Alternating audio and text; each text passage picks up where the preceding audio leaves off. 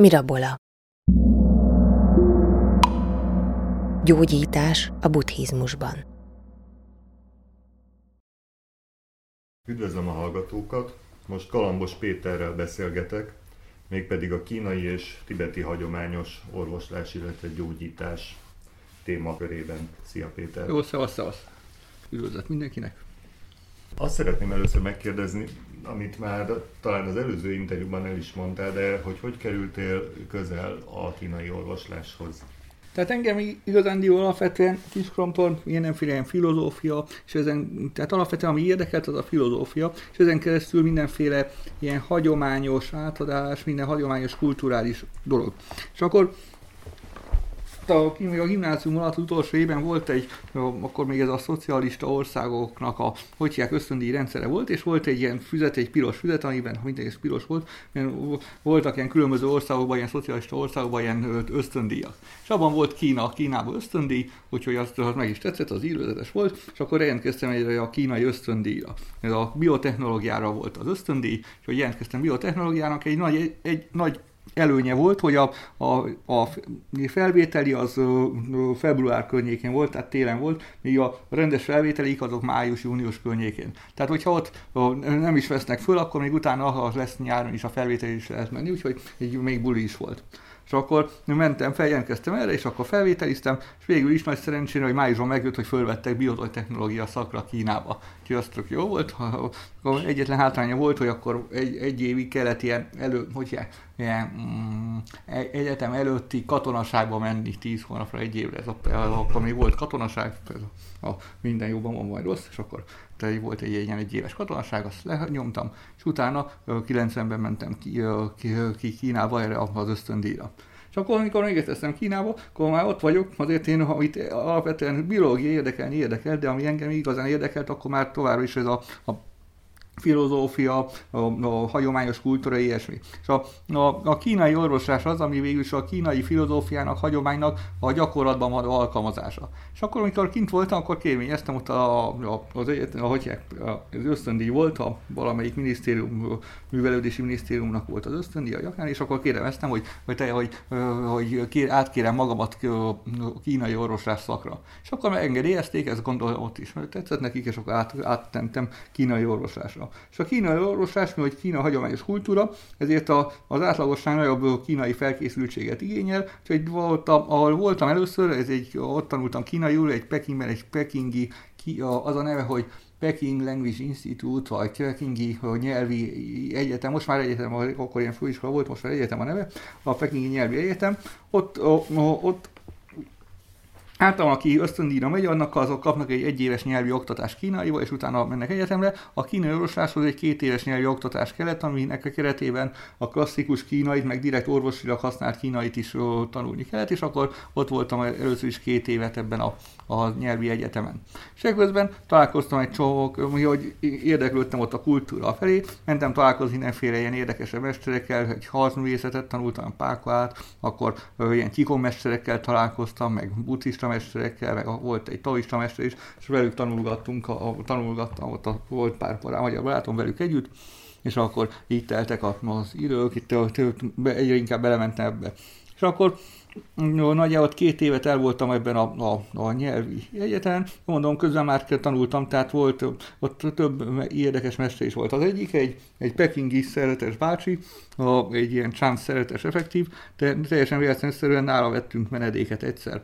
Szóval a múltkor meséltem, hogy oda mentünk, az első hónapban, amikor ott voltunk, akkor a barátokkal együtt mentünk oda, a, a, körülnézni a környéken, és elmentünk mindenféle helyekre, Pekingben ilyen kolostróba, akármilyen, és amikor odaértünk a, a, ez, a, a, a, ez a Guangqi szű nevű kolostor, ez a Pekingnek egy régi kolostora, a, még a hagyományosan a császár, császári családhoz tartozik kolostor, akkor ott voltunk, akkor már ilyen sötétedés volt, már így este felé, és a szeretes, nem nagyon láttunk szeretest az udvaron, és a, a szentély, a fő szentély be volt zárva. És akkor ott láttunk egy szeltes, egy öreges szeltest, aki arra felé járt, és akkor meg, meg, meg akartuk neki kérni, hogy nyissa ki nekünk a szentét. És az első hónapban voltunk, még minimálisan tudtunk kínálni, az egyik barátunk már megtanulta a kulcs ezt a szót, jaosű, ez a kulcs, kulcs szót, és oda ment és kérte, hogy jaosű, jaosű, hogy kulcs, kulcs, jó, és hogy nyitni, kinyitni az ajtót. És akkor a szeltes szerencsés megértette, hogy mit akarunk, és kinyitotta az ajtót. És akkor bementünk, néztük a buta, ez mind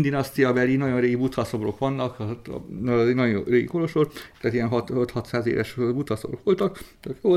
És akkor, akkor bent voltunk, ez a szeretes meg így elkezdett valami szertartást csinálni. És akkor ha mondta, hogy most boruljunk le ott a buddha felé, boruljunk le. Akkor leborultunk, leborultunk, ilyen, ilyen 20 perces szertartás volt, nekünk meg tök jó volt, így élveztük, és akkor utána behívott a szobájába, és adott nekünk ilyen kis piros, a, a, piros igazolvány, mindegyiknek adott egy-egy nevet. Nem egészen értettük, hogy miről van szó. Aztán később, amikor ha, ha, ilyen kicsit ilyen vörös pártkönyvszerű volt, fogalmam sincs, volt, hogy mi volt szó, és akkor visszamentünk az egyetemre, volt egyik barátunk, a Rimi, most a hogy az eltén, az ilyen ázsiai szakvezetője, ő már jól tudott kínaiul, és tőle kérdeztük, hogy ez mi ez. És akkor mondta, hogy hát ez GUI, ez a, a, a, a menedékvételnek az igazolványa, hogy mi ott, ott, ott, ott spontán menedéket vettünk a, a buddhizmusban. És akkor utána én mentem ez a mesterhez tanulni, és egyrészt tőle meditációt tanultam, de a másik az, hogy egy érdekes átadási vonala van, erre később döbbentem rá, egy nagyon érdekes ilyen gyógyítási vonala van, egy ősi, vagyis a kínai sámánizmusnak egy maradvány, ez a Zsújók nevű dolog. Ez egy nagyon ősi, a hagyomány szerint azt mondják, hogy ez még a sárga császártól származó dolog. És ebben félig ilyen, ilyen mantrákat használnak, meg különböző ilyen nagyon különleges ilyen a, a, kéztartásokat, meg vannak saját receptjeik is, ilyen saját orvosi receptjeik, mindenféle, itt nálam van is szerintem néhány orvosság tőle, ilyen nagyon érdekes receptjeik vannak, és azokból vannak bogyóik, ilyen nagy bogyókat csinálnak. És akkor, de főleg a meditációt tanultam, és, a, és a, ennek a Giulio ilyen masszás részét. Azt néha, mert ő, ő, neki ez a mániája volt, hogy meg beállított ilyen meditáció, és néha egy ilyen átma, a melkas, meg ilyesmit átmasszázsolta, hogy a, az energiák áramoljanak. A, a, a csám hagyománya vannak ilyen érdekes dolgok, de mondjuk ez a csám meg a dzsújókönek egy ilyen összevetülése volt. És az egy részben nála is kezdtem el tanulni a meditációt. És ezzel az egyik hatásos, amit még a saját magamon éreztem, hogy őnek nagy, nagy fontosságot helyez arra, hogy ilyen lótuszülésben üljünk, és a, a üljek. És akkor egyszer egy meditáció alkalmával neki volt direkt egy, egy, egy nagy olyan ilyen 20 kilónyi ilyen márványtömb, és azt mondta, hogy üljek be a meditációs pozícióba, és rátette a lábamra ezt a márványtömbet. És akkor így rohadtul fájt, egy 20 kilós legalább, tehát ilyen rohadt nagy, bitang nagy betonkő volt, és akkor ott, ott kellett meditáció ülni, és egy, egy 10-20 perc először rohadtul fájt, már nem fájt, egyáltalán nem éreztem a lábamat, tehát, és utána levette a lábam, lábamról, és a, a, a, mondta, hogy nyissan ki, aztán magam ki sem tudtam nyitni már a lótuszt, és hogy ő, segített, hogy kinyitni, kihajtani, nyajtani, csak ott, ott pihentünk 5 perc is, és akkor mondta, hogy na, ezt próbálja meg újra. Mondom, ez így nem lesz jó, ez nem fog működni, de nem, nem, próbáljuk meg újra. És ő segített föltenni, föltenni, és ahogy nyomoszolt az egyik térdet, így precs, egy hatalmas recsenés a, a, a térdemből kijött. És akkor utána lesándultam egy időre, és már alig bírtam, akkor főleg tömegközelés abban az időben, ez igen 90-es évek volt, akkor ott még nem olyan gyenge volt Pekingben, ilyen, eh, főleg biciklin volt a közlekedés, úgyhogy amit a, ez rohadt messze volt az életemtől, ilyen egy lábon bicikliztem vissza, tehát egy pedállal másikat be sem bírtam hajlítani. És akkor ez így volt, a szegény lábon az lassan azért hajra jött, de közben meg is egyszer volt egyszer, hogy be is dagadt valami miatt, még be is dagadt. És akkor mentem ezt a mesterhez keresni, hogy most mi a mester, meg bemondtak volt több napja a lábam. Azt mondja, hogy jöttem is rá gyógyszer, de ilyesmi nem használt. a lábam. És akkor jó van, semmi gond, fogta, fogott néhány jó, akunkrássütési pim, pim, pim, pim, így benyomatta őket. Itt teljesen aztán egy perc ki is vette, egyből elmúlt az a dagadás. Tehát ez ilyen a gyógyítási képességei nagyon erősek ennek a híres is, ó, ó, No, hogy Kínában viszonylag híresebb is, vagy Észak-Kínában van is egy hírneve. Egy, a, a Guangqi Kolostor örül szerzetesének mondják, kicsit örült is, de, de ez a, a különleges képességei vannak. Na hát ő egy, egy ilyen buddhista, ő is az egyik ilyen mesterem volt már orvosás szempontjából is. A máshol, még ebben az időben jártam, az Yunnan volt. Yunnanban voltak nagyon jó bácsik mesterek, volt, hát alapvetően, amikor Pekingben voltunk, pont ez a 90-es évben nagyon elterjedt volt a Qigong Kínában akkor nagyon sok ember, mindenki gyakorolgatott, nagyon sok ilyen önmagát tikongmester, helyezőmester volt, ilyesmi, de voltak néhány igazi ha- hagyományos dolgok is ezek között. És nekem volt egy, volt egy ilyen Kiko mester, akivel ö, Pekingben tanultunk, és neki az ő mesterei Yunnanban voltak Kunmingban, ő fiatal korában Kunmingban töltött sokat, amúgy a kínai ö, foci, ö, a kínai válogatottnak volt a kapusa, utána pedig ilyen edző, ilyen válogat, mai napig szerintem a kínai a foci válogatottnak az edzője, vagy valami ilyesmi van, de egy Kiko mester volt, és ő neki valami még fiatal korában Yunnanban sok időt töltött, és ott volt neki néhány mester, és amikor ö, ö, ilyen szabad időnkben általán Kínában úgy van, hogy télen van egy téli szabadidő, ez a kínai új év ünnepén, egy, egy hónapnyi nagy, nagy vakáció van az egyetemeken. Mindenhol, tehát nem csak az egyetemen, mindenhol, egy nagyjából egy hónapnyi vakáció, mindig mentünk valahol utazni, olyankor lementünk le egy Yunanba, a Kunmingba, és ezzel a mesterek, ezekkel a mesterekkel találkozni. És hát a, volt néhány, ott az egyik ilyen mesterünk egy taoista mester volt, ez a Wu Zhenxiang egy taoista mester, akinek volt egy, egy a, hagyományos harcművészet, végülis egy hagyományos harcművészet, aminek része volt a csikó, meg a gyógyítás is, egy ilyen a, a vonalat képviseltő. Az ő nagyapja, az ő anyai nagyapja, az a, egy, egy tábornok volt, méghozzá volt a egy, a Qing dinasztia vége felé volt egy csomó ilyen kisebb különféle felkelés a dinasztián vagy akármi. Volt egy felkelés, úgy hívták, hogy fekete zászló felkelése, ami főleg a Tajvánon harcolt, a Tajvánon a japánokkal harcolt, össze-vissza harcolt, csak aztán ők, nekik volt egy programjuk, hogy kidobják a külföldieket is Kínából, és ezzel szembe keveredtek az érdekekkel, meg a, a Qing dinasztiával, és végül lenyomták őket. És akkor végül is a, ez a, a, ennek a válságnak a nagypapája így hogy Yunánba. Yunán az akkoriban világvége volt nagyjából Kínában, oda senki sem keresztett, tehát ott élt, tito, hogy végig titokban, inkognitóban. És a, a, ezt a mester fiatal korából tanította, és ennek a, a vonalnak volt egy ilyen nagy, a Zhangsan Fongtől az ilyen nagy legendás kínai taoista mestertől jövő ilyen gyakorlás vonala. Ez a, úgy hívják, hogy a belső, a belső állathasonló, állathasonló ököl, hogy mindenféle állatot hasonlítottak, és minden állathoz hasonló mozgásokat végeztek, és egy csomó ilyen belső energia gyakorlat kikongjuk volt, amit a tanítgatott, meg aztán ilyen kikongrintot tanítgatott, meg ennek a gyógyítási részét is nagyon sokakat gyógyítgatott vele. És akkor vele is tanulgattam, vele is tanultam ezt a részét, ami igen érdekes volt, ott a főleg ilyen belső energia gyakorlatok, ezek azért nagyon hagyományosak, nagyon sokféle gyakorlata volt, ez mindenképpen örvendetes volt, úgyhogy vele gyakorolgattam, ő is néha mondta, hogy hogyan gyógyítsunk, a gyógyítást hogyan kell csinálni, tehát ez az energiával a gyógyítás része volt, ez is ott érdekesként volt.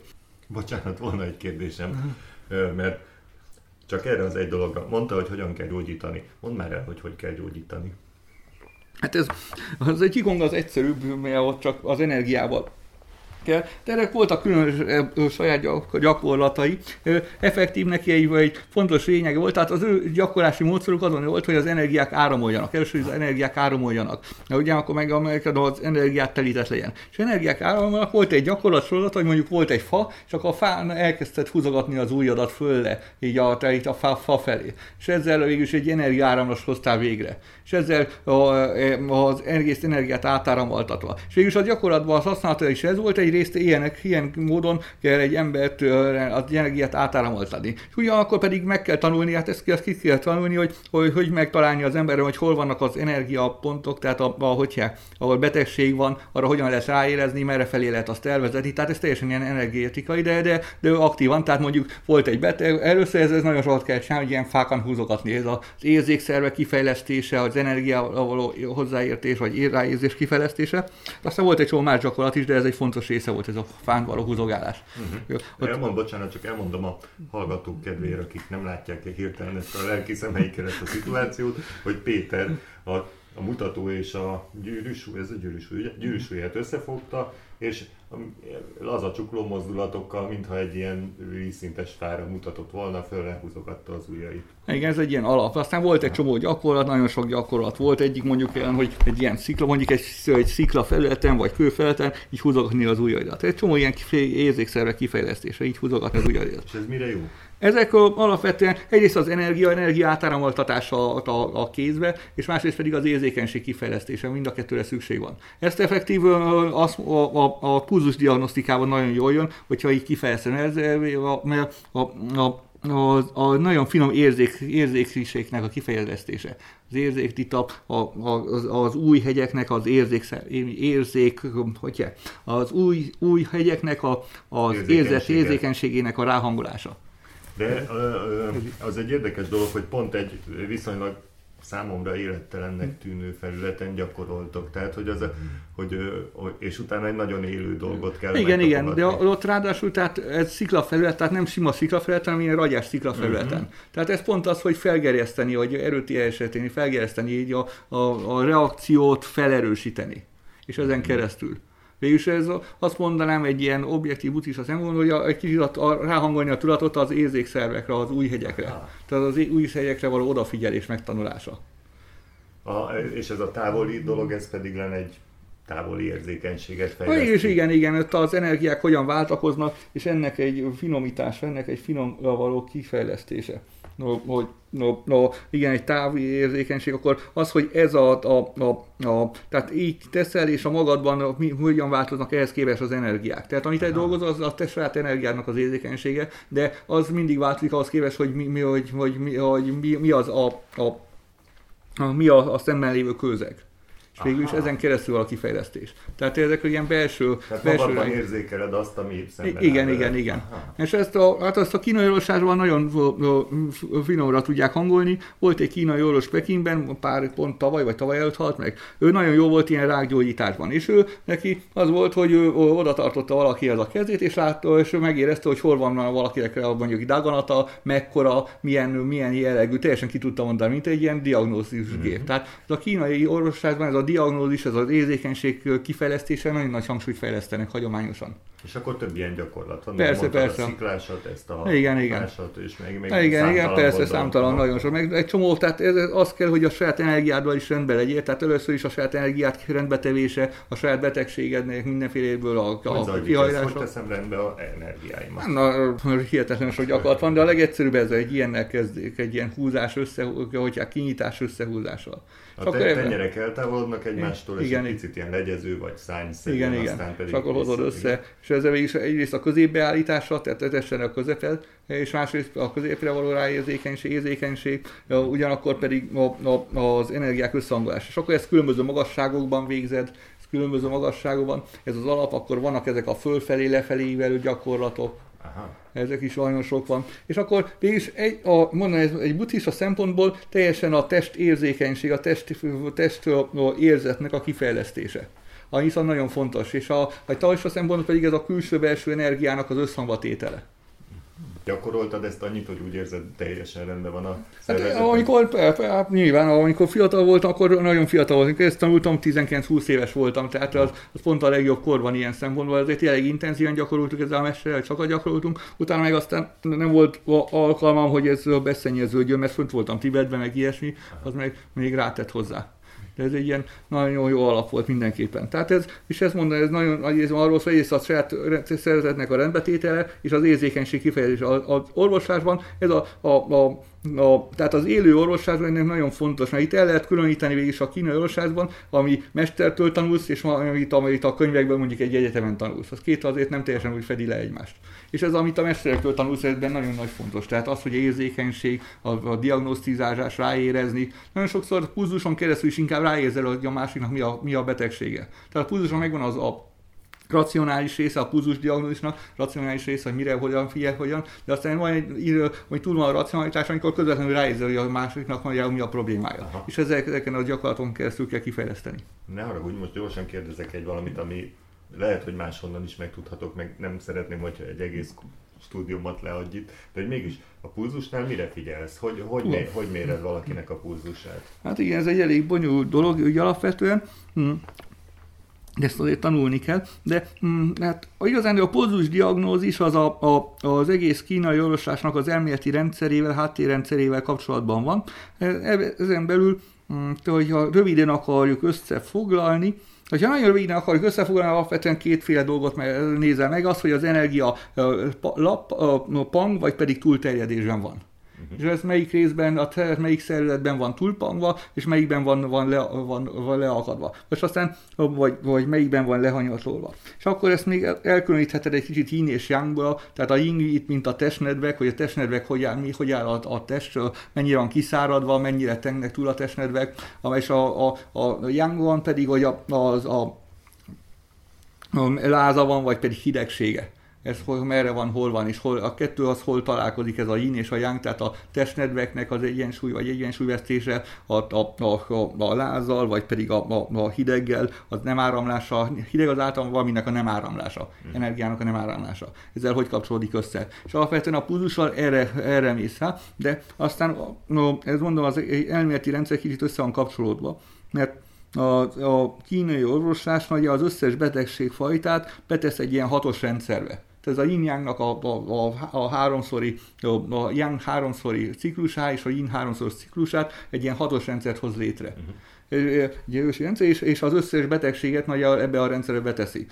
És mindegyiknek, mindegyiknek, minden a hat pontnak, mindegyiknek megvan a saját jellegzetessége, és az, hogy, hogy ezt milyen irányból kell gyógyítani és akkor van, amikor két ilyen vagy három rendszer egyszer beteg van, akkor meg van egy sorrendiség, hogy melyikvel kezdjen, melyik a másik, melyik a harmadik.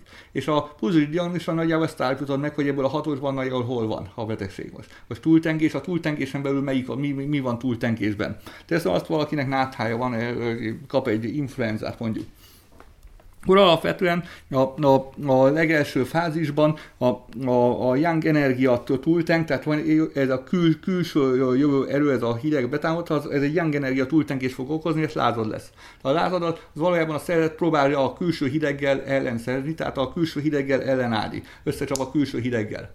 És mivel nem tudja teljesen kilökni, ezért láza van, ahol lázon keresztül próbál kifelé lökni a szervezetből, a, a bőrödön keresztül. Ez a első típusa. Ilyenkor, amit tudsz csinálni, tehát ez mondjuk a, a, a kínai orvoslás szempontjából ez a úgynevezett a Tai Yang, a, a nagy Yangnak a ciklusa, az, a Yang születésnek az első ciklusa, ebben az, a ciklusban van.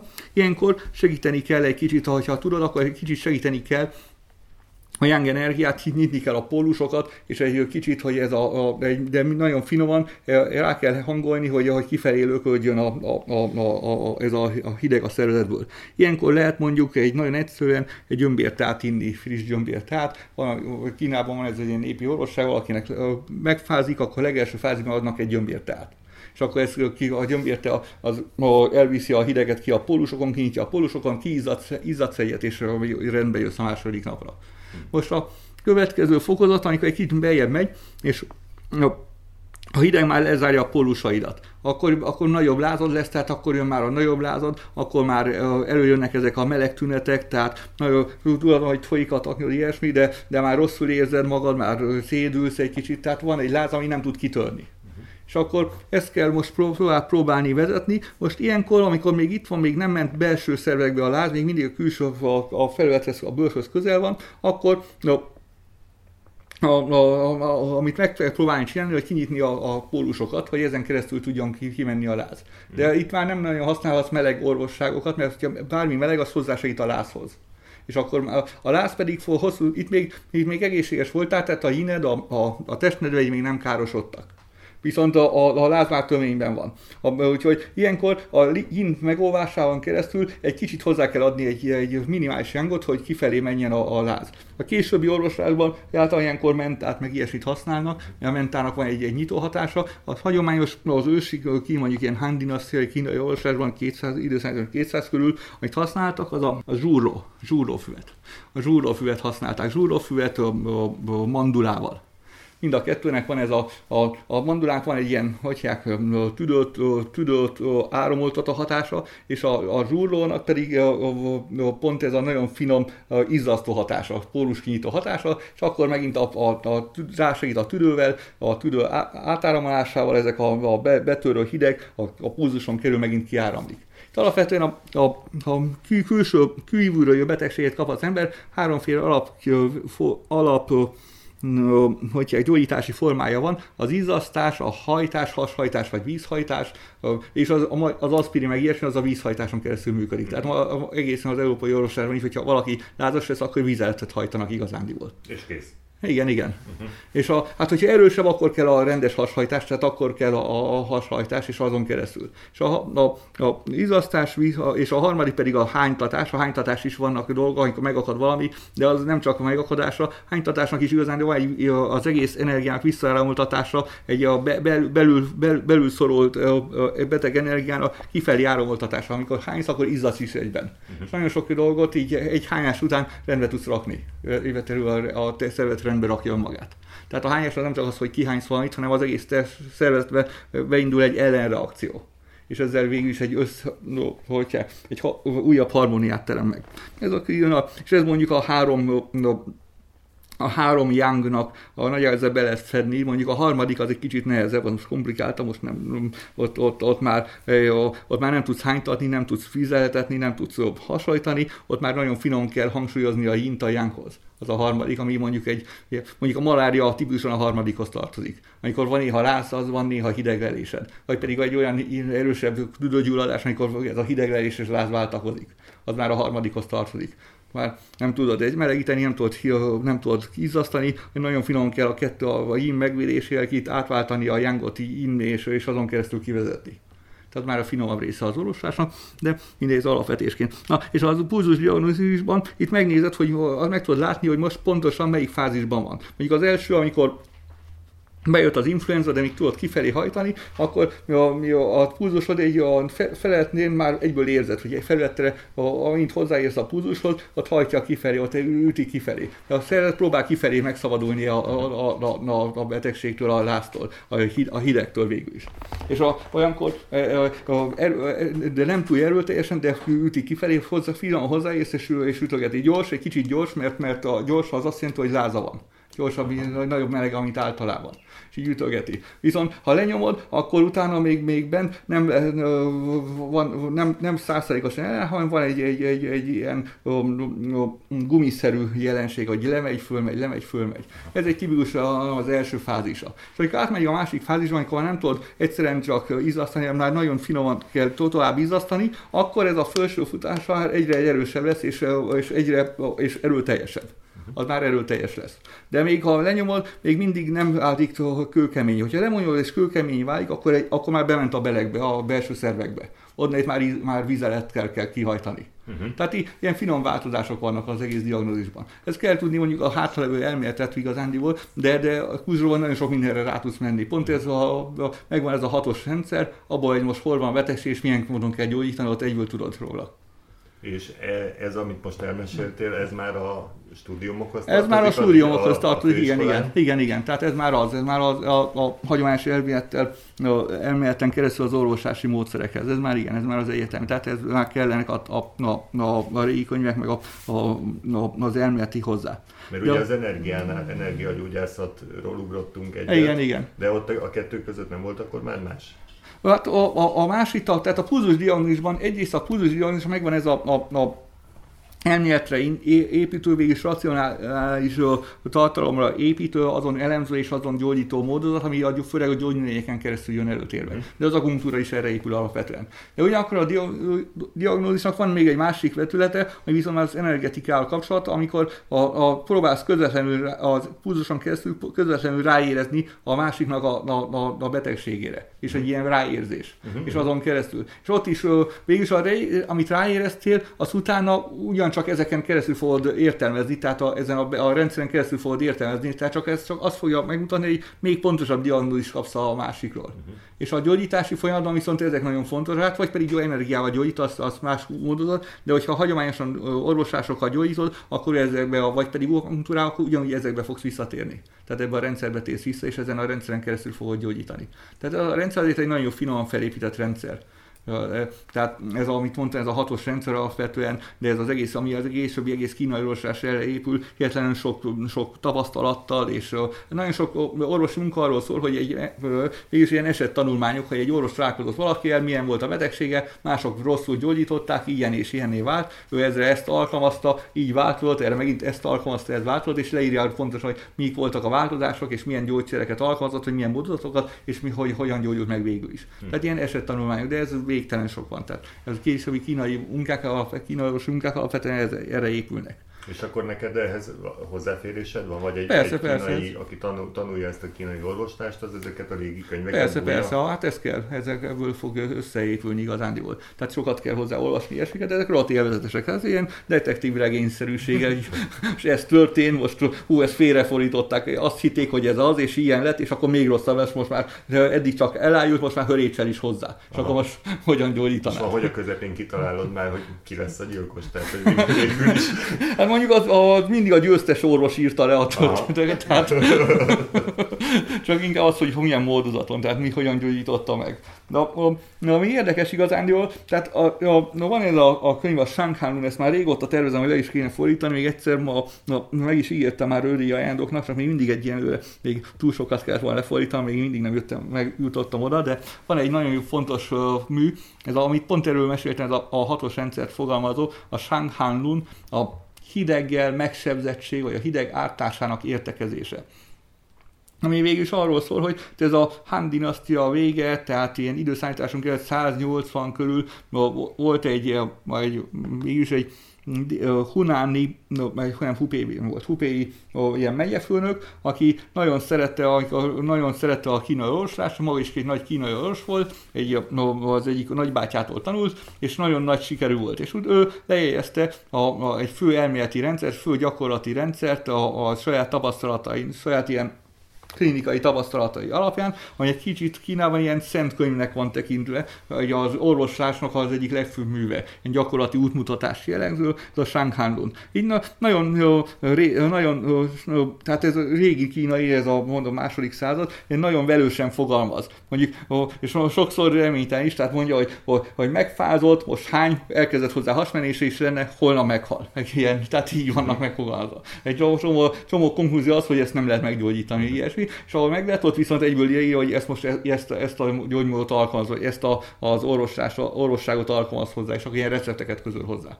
Ez, ez hihetetlen, szerintem ez az egyik legfontosabb kínai munka igazándiból.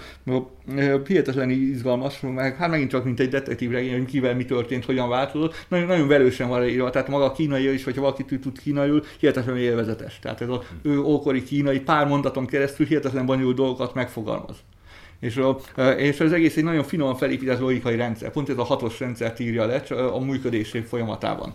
Itt a, hozzá kell tenni, hogy a kínai kultúra azért tudni kell, hogy, hogy szeretjük úgy látni a kínai kultúrát, mint egy folyamatosan a, a, a, folyamatosan áthatódó egészet, de valójában ez nem igaz. A kínai kultúrának voltak nagyon sok történeti korszakai, amikor nagyon nagy pusztulások történtek. És igazándiból sok minszor volt az, hogy elvesztek könyvek, újra megtalálták, elvesztek módozatok, újra megtalálták. A ezzel is úgy volt igazándiból, a mai könyv a teljes egészében nincs meg. A, a, a, a könyv a, a, megírta, utána ez nagyon sokáig nagyon fontos volt, utána elveszett. És utána a, a mongolok id, dinasztiák idején, ilyen, ilyen dinasztia idején, 1200 körül volt egy orvos, aki megtalálta a munkát és előhozta. Mm. És, a, a, és, és a, utána terjedt el megint, utána kezdett el nagyon híres lévenni de ő már nem találta meg az egész, az egész, egész művet, hanem csak részeket. És a, az egyik rész az teljesen megvan, az első része, ami pont erről a hatos rendszer foglalkozik, és a második része az volna, hogy ezt hogyan terjesztik ki különféle,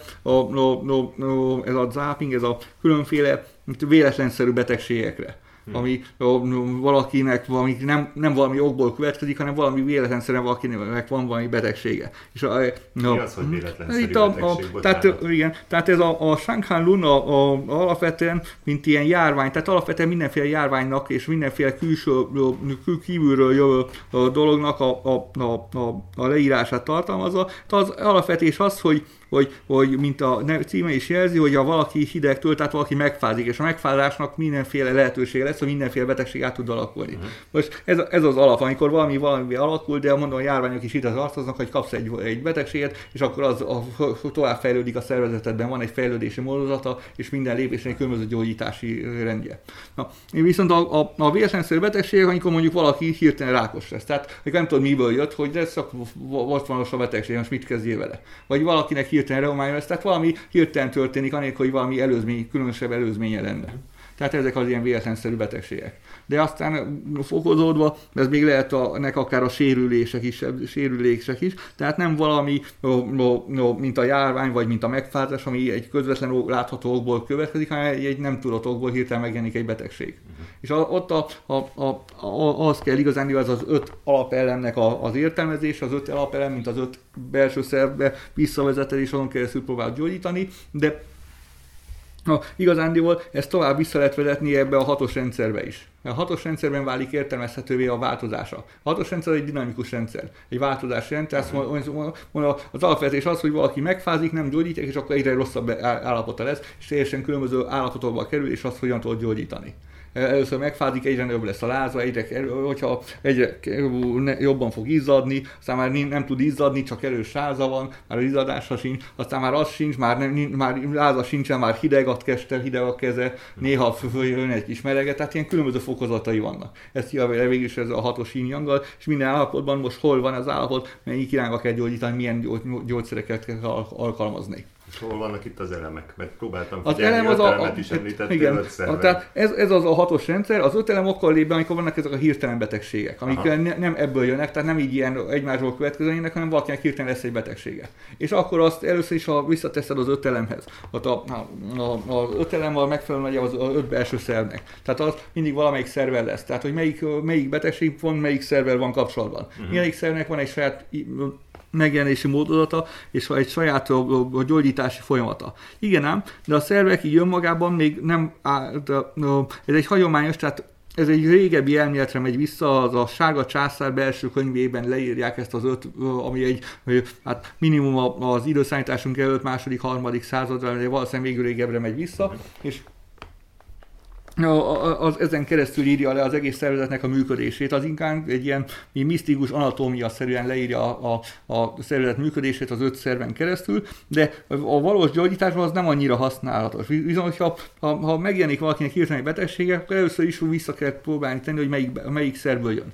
És ehhez képest mindegyik szervnek van valami jelensége, ehhez képest próbálsz először a szervre közvetlenül ráhatni valamelyik gyógy, gyógy, recepttel. És utána, ha már elkezd valami változás jönni, amint van egy változás, vissza tudod vinni a hatos rendszerbe. Hm. Tehát, és a hatos rendszeren keresztül meggyógyítani. És, de ez a második része kicsit el van vészve. Tehát később ennek is a részleteit megtalálták, de ezt már nem teljes egészben. Hm. De mai napig megvan, csak, ö, ö, ö, csak mondom, nem teljes egészben, sok minden lehetett elveszve. Megvan, nem tudták ezt kiegészítgetni? Gondolom, próbálták, próbálták meg, persze, persze. Tehát azzal nincs gond, tehát azért van, végülis ebből is alakultak az iskolák. A későbbiekben van, nagy, van nagyjából négy fő iskola, ami végülis mindegyik erre alapul, ezekre a, ezekre a könyvekre alapul, de aztán ezen keresztül saját elgondolásaik, saját tapasztalataikon keresztül egy, egy újabb rendszert hoztak létre.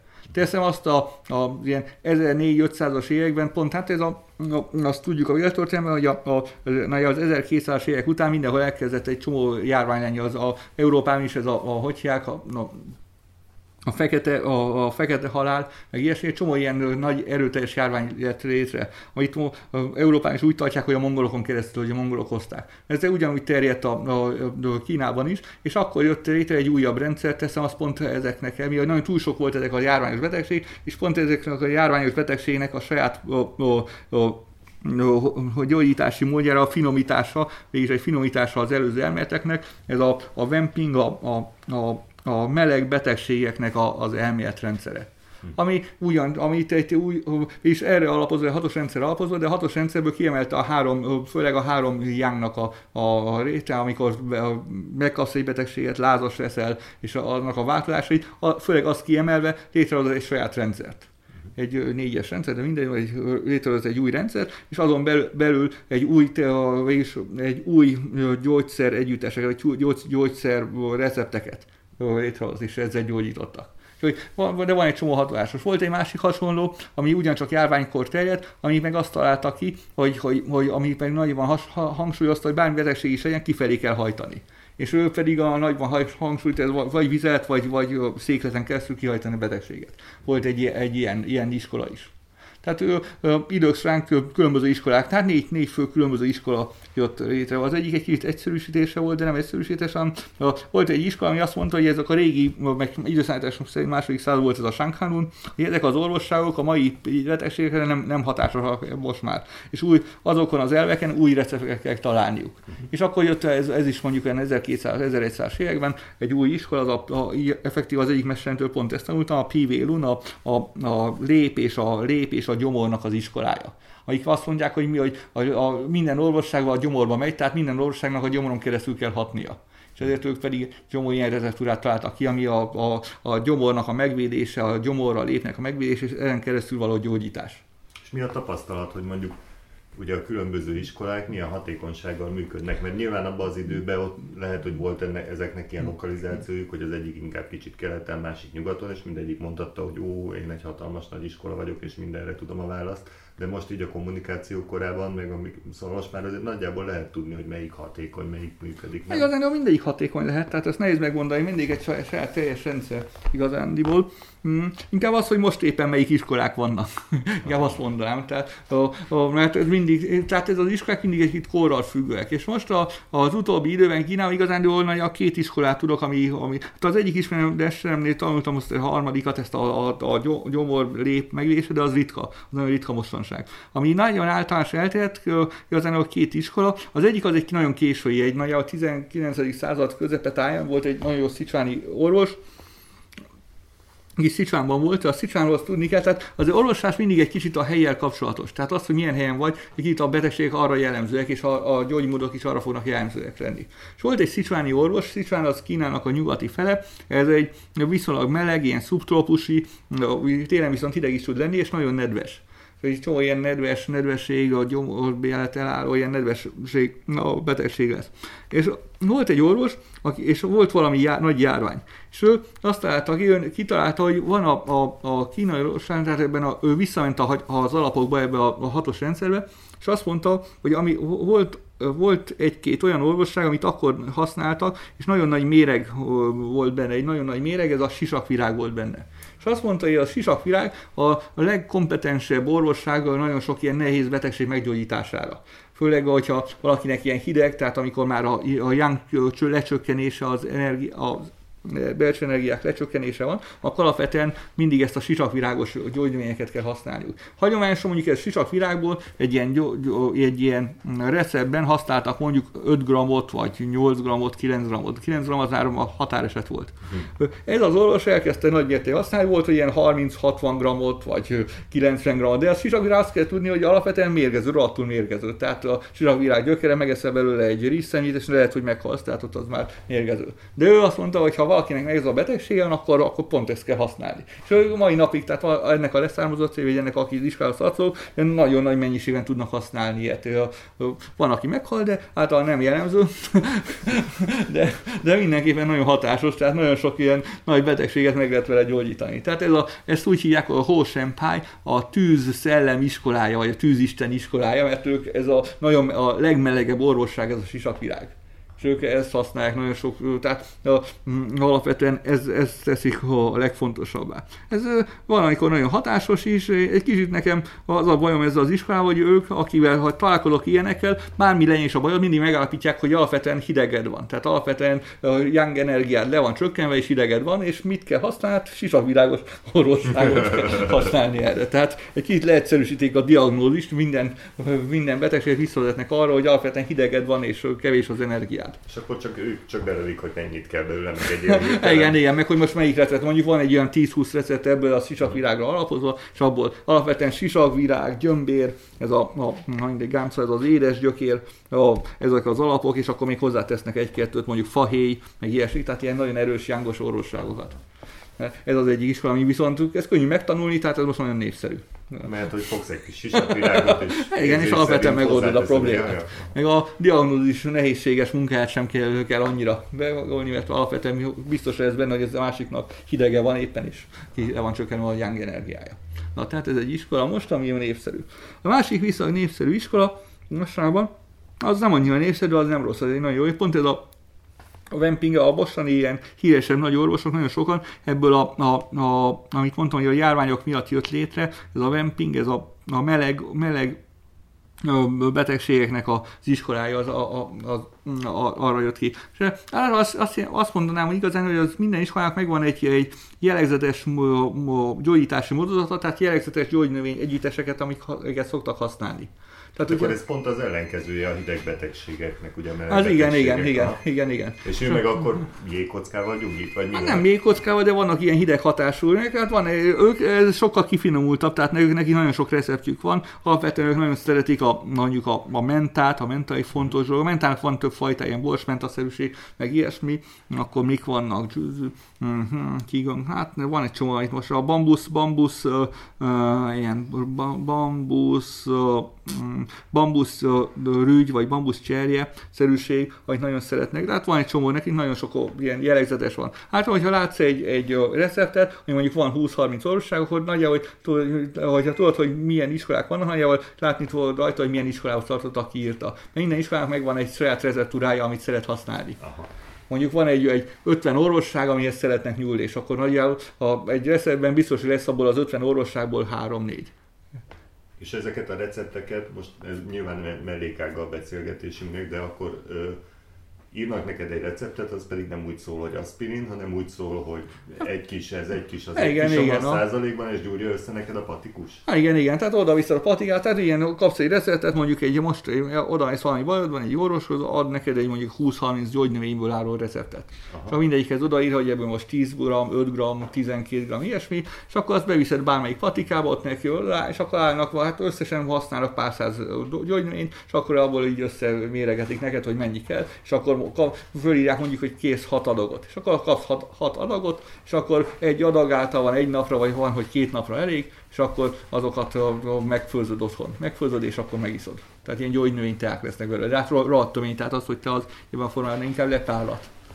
Aha, de hogy a növényeket nem, csak mondjuk maga, magát a főze, főzetet iszod? Vagy a ah, persze, persze, a növényeket nem, a növényeket, tehát azt úgy kell, hogy kapsz ilyen gyó, tehát egy ekkora tasak, ilyen két maroknyi tasak lesz nagyjából egy, egy, egy orvosságból, azt beteszed általában ilyen no, mm, agyagedénybe szokás betenni, hogy kitáztadod egy 10-20 percig vízben, és utána fölzöd, hogy lefölzöd a levét, hogy a, a, lefölzöd a levét, hogy, a, a, és úgy olyan 10 percig, 10-20 percen keresztül, kiöntöd ezt, a, ezt, ezt félreteszed, még egyszer lef, le, a, no, ráteszel vizet, még egyszer lefőzöd. Kétszer lefőzöd a levét, és akkor a gyógynövényeket eldobod. És ha ezt a, ezt a, a, a, a levet fogod elosztani, vagy három felé, vagy hat felé, és akkor vagy egy vagy két napig iszod ez a, az orvos utasítás alapján, tehát ez ahogy éppen jön.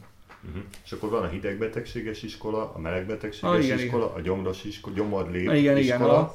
Ez három, ugye? Igen, van egy olyan, ami azt mondta, hogy a, a minden betegség a hín hiányára vezethető vissza. Az meg mi? Tehát itt a testnedvek, testnedvek hiánya. Tehát ők meg pont azt mondják, hogy nagyon sok betegség abból van, hogy, hogy a testnedvek ki vannak száradva és akkor tisztnedve kiszáradnak, az energiák nem áramolnak, és akkor először is a, a, az embernek mindig a, a yang mindig túltengésben is van, és a yinje, a, a, a testnedvek mindig kiszáradásban vannak, tehát mindig is először is a testnedveket kell táplálni. Ez egy negyedik iskola. Ennek az alapító effektív egy taoista mester volt. Ez mostanában nem annyira elterjedt, de határoltan van, van, van. Ez valószínűleg ilyen kelet-Kínában, ahol tehát azért az jelenti, hogy minden iskolának megvolt a, a, a helye, ahol kialakult, és valószínűleg abban a helyen, abban az időben ez igaz is volt.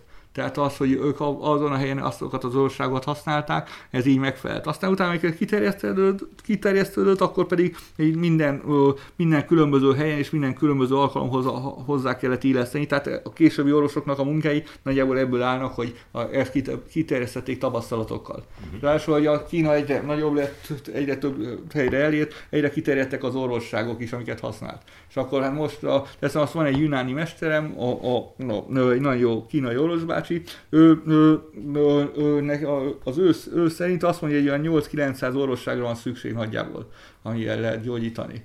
8-900 növényre, vagy növény, 8-900 összetételre? Összetétel, összetétel. Tehát nem, nem, növény, növény, tehát igen, növény, nem növényre, 8-900 növényre. És akkor van állateredetű orvosság, meg kőeredetű is, de igen, tehát 8-900 Anyag. anyagra.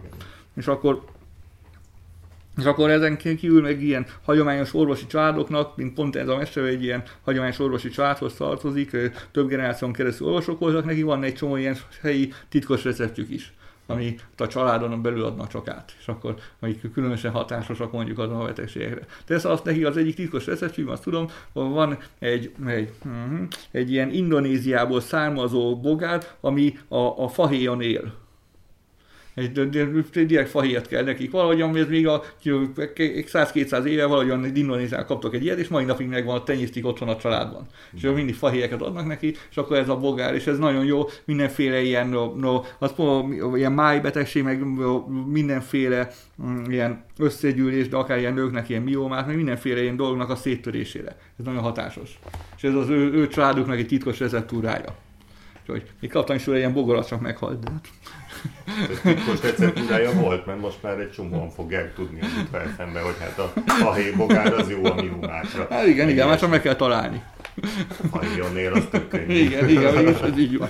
Na igen, igen. Nem, tehát... Igen, kevés a fahéj. Jó van, jó van. Már úgy értem, hogy a természetben jön. De igen, tehát ilyen, ez ilyen, tehát kínálóstás van egy kicsit ez az ilyen, hogy ilyen izgalom, itt rohadt érdekes dolgokat lehet találkozni, ilyen hagyományos, külön, ugyanak a dolgnak különböző megértése, de ilyen hagyományos átadásokat, ilyen több száz ilyen keresztül, amik is titkokban őriztek, és hogyan, a hagyomány hogyan működik. Végig ennek egy ilyen, azt nem mondanám, antropológiai ért, értekezése, vagy ismer, vagy, vagy tanulmánya, de ez tényleg igazán izgalmas tud lenni. Persze érdemes nagyon jó talán. Pont múltkoriban, ez két év volt, találkozom, szerintem az a bácsi megvan, ha valami százalhány éves volt, amikor találkozom, 104 éves volt, de szerintem mondom, hogy megvan, ő jól bírja.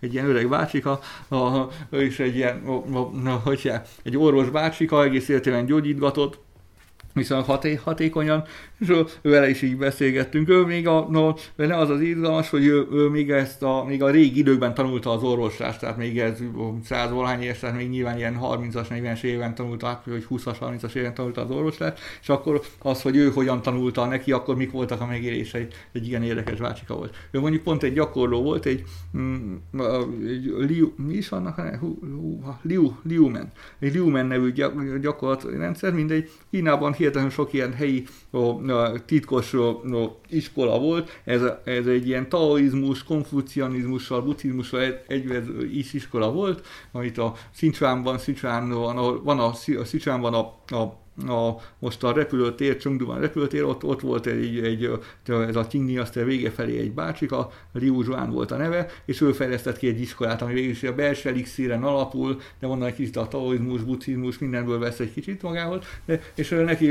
ennek az iskolának az egyik fő tanítványnak a tanítvány az az öreg bácsika és ő egy ilyen nagy gyakorló is egyben, tehát ez a, a, a, ez a, a kicsit ilyen taoista jellegű, belső elixir jellegű gyakor, gyakorló is. És akkor azon keresztül ő is ilyen ráérez betegségekre, meg ráéreznek, nagyon nagy hangsúlyt helyeznek mindenféle ilyen fényjelenségeknek a megfigyelésében és az való gyakorláson. És akkor egy kicsit ő ezt használja, és a, a mondjuk az orvoslásban, a diagnózisban de mondom, ez egy működő bácsika, meg lehet keresni, nem, nem fiatal, még megvan. ő is egy tök jó így el. A repülőtér környékén. Ő, nem a repülőtérnél van, ő egy kicsit egy másik városban van, csak ez onnét származik, az iskoláik onnét származik. És a, mm, a hangulatos is bácsika, ők csináltak ilyen úgynevezett helyi dohányt, vagy valami helyi gyógynövényben volt, volt pip, ilyen szivarja, ilyen jó vastag szivarja, és akkor mindig ott azt ott szivogatta, és ilyen kis hagyományos pipában. És még önmozgó volt, így önmozgó, hogy fölállt, elment WC-re, visszajött, így viszonylag aktívan, egész frissen, azt szellemileg. Hát akkor ez a belső elixír dolog, ez működik. Valamilyen működik. Igen. Számomra nem volt meggyőző egy buddhista szempontból, de mindenképpen működött. Szerintem egy kicsit ez ilyen élő kövületnék volt jellemző, tehát a, a, kicsit az az irány számomra. Tehát amikor a tudat valahogy meg, meg, megvan egy ponton, és nem oszlik szét. Kicsit ilyen élő kövület jellemző. Szerintem egy kicsit más, mint amit buddhizmusban keresünk, vagy amit minket érdekel, de, de mindenképpen egy ilyen szempontból érdekes volt. Egy más vonal, vagy egy más iskola, vagy egy másik megértés ez a kövület dolog egy pillanatra megfogott, tehát hogy, hogy ő a tudatával talált egy olyan kis foltot, amire rögzítheti magát, és igen. a testét ezt, ezt megtartja. Igen, igen, és a test meg is tartja, igen, igen. Ha itt olyan, olyan jellege volt. Tehát ha egy jó buszista este találkozott, a forra levegő ott az egésznek van egy ilyen forhangat, így egy nagy hatalmas ösztönzést érzel, tele vagy erővel. Ott nála pedig tényleg ez az életkövület, ez a minden megfagy egy kicsit a bekövül, egy ponton, egy kicsit ilyen, tehát ez a, a nyugalom, itt sokan keresnek most a nyugalom, a nyugalmat, tehát ez a nyugalom, ez az abszolút a kövület, az abszolút nyugalom elve. Tehát amikor minden izgalom kihal, és a, a minden életerő kihalt, de az, a, a, az élet mégis megy tovább. Vissza, gyorsan visszakérdeznék. De nem kritizálok, most, most másokat. Jó, hát ez nem egy kritika, gondolom, ez csak egy megfigyelés. Igen, nyilván igen. antropológiai jellegű. Gyorsan, hú, most hova is akartam én visszakérdezni? Kettő dologra. Egyrészt mondtad, hogy a ez a vízgyógyászat, illetve hogy a nedvek kifogynak mm-hmm. a testből, vagyis hogy nem fogynak ki teljesen, csak panganak, mm-hmm. és hogy azokat mivel gyógyítják. Egyből az jutott eszembe, hogy ott meg biztos inni kell rengeteget, vagy fürdeni. Hát az segít, de alapvetően gyógynövények kellenek. Ez a fürdés az effektív nem feltétlenül fordítás, ez, hogy kiizaszt a kiizasztással, meg pont, hogy veszted a vizeket, tehát veszted a, a, a, a, a testnedveket. De inkább gyógynövények, hát egyrészt élen, másrészt gyógynövényekkel. Gyógynövényekkel alapvetően ilyen ginzeng felelőssége, főleg ez a kanadai ginzeng, az rohadt jó erre a testnet kiülése, az alapvetően a, a testnedveket segíti. Akkor általában az ilyen édes, savanykás dolgok, tehát ö, ö, édes, savanyú, édes, keső, de főleg az édes, savanykás, tehát az édes és a savanyú íznek az egybehangolásával. A kínai orvoslásban által minden gyógynövénynek megvan az, hogy melyik szervre hat, és milyen a, a hideg vagy meleg, és milyen az íze. Tehát az íze az egy kicsit ez egy elvonatkoztatott ízvilág, ez kicsit a, a mm, azt mondanám, hogy a hatásának egy ilyen a, a, a hatás mechanizmusának egy visszavezetése az öt alapelemre. És akkor itt ezek a, a savanyú, édes, erős, keserű, mi van még? Savanyú, édes, erős, keserű, érdes, van egy fanyar, egy fanyar, és egy sós igazán így hatos lesz, de igen, ó, ó, erre a, de ez alapvetően, mint mondtam, az öt elemre vezetnek alapvetően vissza, és egy kicsit a, a hatásnak, a hatásmechanizmusra vezetnek ki, és ebből a, a a, a savanyú, az alapvetően egy ínes a testnedveket, a testnedveket ö, ö, ö, hozza vissza, a testnedveket ö, egyrészt gerjeszti, másrészt pedig, pedig ö, ö, ö, egybehozza őket, és az édes savanyú együttesen pedig a, a, a, a savanyút átalakítja a testnedvé. Tehát a savanyú édes így alapvetésben, ami, ami nagyon tud segíteni. Tehát az édes savanyú leves, amit folyamatosan hát, az összes létező magyarországi kínai boltban lehet kapni, azt ne az hozhat de, minket. Hát abban nem vagyok biztos, azt ne firtassuk, de igen. Tehát a Magyarországon levő kínai ételek és a Kínában levő kínai ételek között az egy tátom némi különbség. Ez olyan hasonló, mint hogy egy kínai szakás egy gulyást csinálna, nagyjából hasonló lesz a, a Jó, ezt, ezt így értjük. Akkor a másik kérdésem, amit egy, fél, fél, egy kicsit még hátrábbra megy vissza, mondtad, hogy hát az energiával meg máshogy gyógyítunk, ez ennyit tudunk egyelőre az energiagyógyászatról. Egy nagyon picit elmondanál róla, hogy mégis hogy? Tehát alapvetően ott is a diagnózis, diagnózis a lényeg, tehát látod, hogy megdapaszolod, hogy a másiknak mi a gondja, és akkor ahhoz képest próbálsz, hát itt e, e, alapvetően az energiáknak a, a, a, az áramoltatása. Tehát e, a, a, van egy kínai elméletrendszer, és az akupunktúra is ezen alapul, hogy, hogy a tongzső putong, hogyha valami fáj, az azért van, mert megakadt az energia. Uh-huh. És minden, minden ö, betegséget lehet egy, egyfajta energia elakadásnak és a egyensúly, egyen, energia egyensúlyvesztésként felfogni. Na most ilyen szempontból akkor először is meg akkor az a gyógyítás első számú része az, hogy ahol elakadt az energia, tovább áramoltatni. Ott segíteni a te külső energiával, de hogy az ő belső energia átáramoljon ott. E, ez az első része, tehát egy energiátámoltatás, és ugyanakkor pedig a balance, az egyensúly megtalálása, tehát az egyensúly rá, rá, ráéreztés. És akkor hát ez, mint amit mondhattam is ott a, a fákon keresztül, tehát ezekkel a mozdulatokkal indítod el az, e, a másikban az energiát. Már elindult az energia, akkor pedig rákoncentrálsz a részekre, ahol éppen van, azt próbálod szétoszlatni, hogyha egy helyen, egy gódban meggyűlt az energiája, azt szétoszlatni, az beteg energiákat kivinni, és akkor ezt a hideg-meleget meg, no, tehát onnét jönnek ezek a, a, a alapvetően a test visszavezethető egy függőleges rendszerre, ami a fő csatornák, az összes fő, fő csatorna fentről lefelé, vagy lentről lefelé fut, tehát egy függőleges rendszer, a, ami a, a, a, a fő energia csatornáknak az áramlása, és visszavezethető egy visszintes, ilyen hálózatszerű rendszerre a testben, ami pedig a másodlagos csatornáknak a rendszere. És a, a, a már az elsődleges rendszeren elindultak az energiák, akkor kell segíteni a másodlagos rendszeren, ezen a hálózaton keresztül a, betegség helyére és abból való szétfoszlatásra, vagy pedig energiáknak átvitel egyik más, a másikba, vagy ezt az egyensúlyt megtalálja. És ezt is ezekkel a mozdulatokkal, Hát ez mozgat, de az, az már valami hozzá lehet hozzáérni, kicsit ilyen pokoktatásszerűen, így akupunktúrás pontok használatával, az akupunktúrás pontokra is hangsúly jut, akkor ugyanakkor itt néha ilyen masszázsal, néha az egyensúly rendbetételével. Tehát ahogy valakinek betegsége van, akkor nagyon egyszerűen az egyensúlypaja, ne, ne, mindig van eltérés az egyensúlyban. És a, van egy pont egy japán rendszer, van, aki azt csinálja, hogy csak egy, beállítja a, a gerincet Mhm. és már ezek képes meggyógyítani embereket. Tehát a, a igen, igen. Tehát ez érdekes dolog, igazán az akupunktúra is úgy működik, hogy egy akupunktúrás pont teljesen különbözőképpen viselkedik egy olyannak, akinek nincs betegség, mint akinek betegsége van. Mhm. Tehát, na, ahol elakad az energia, egy pont elakad az energia, az egész testnek az energiarendszere megváltozik. És az akupunktúra is ezen működik, ha egy helyen változtatsz az energiát, az egész energiarendszer, a testnek az egész energiarendszeren képes tudsz változtatni rajta. És hogyha megtalálod azt a pontot, ahol, ami ami ö, ö, ö, tükröződik az elakadás pontja a test másik pontján, és azon keresztül tudsz rajta változtatni, akkor az, az, az egész test egy, egy, testen egy ilyen, hogy hívják, egy ilyen ráncreakció szerint vég, végre fog, fog, végig fog futni egy energiaváltozás, ami átbillenti az adott elakadás pontját. És ez akár mondjuk csontozati elváltozásokat is rendbe hozhat, vagy valami igen, ilyesmi. igen, de az már nehezebb. Tehát alapvetően az energiarendszernek a, lege, a legelső működési elve, amikor még nem fejlődött ki szervi elváltozás. Amikor Aha. kifejlődött szervi elváltozás, onnét én jobb, jobban szeretem használni az orvosságokat, mivel azok hosszabb távon egyszerűbbek, de, de, de ugyanakkor az energiával is alakítható. Tehát a, és az egész orvo, kínai vagy, vagy hagyományos orvoslás arra megy ki, hogy a saját, a saját testednek a, a, a, a, a gyógyító képességét föl, no, fölgerjeszti. Tehát ő azt akarja elérni, hogy te a te saját tested gyógyítsa meg önmagát, és ez egyfajta információ löketet ad, hogy, hogy elindítsa, a, a, a, elindítsa a, a, a gyógyítás útján. Mert a, testnek van egy, egy ilyen tudatlanság alapja, hogy amilyen állapotban van, azt megszokja. Akkor ha egészséges vagy, akkor az egészséges állapotot fog, szokja meg rendszerként, vagy egyensúlyként, de ha megbetegszel, a beteg megbeteg állapotot szokja meg egyensúlyként.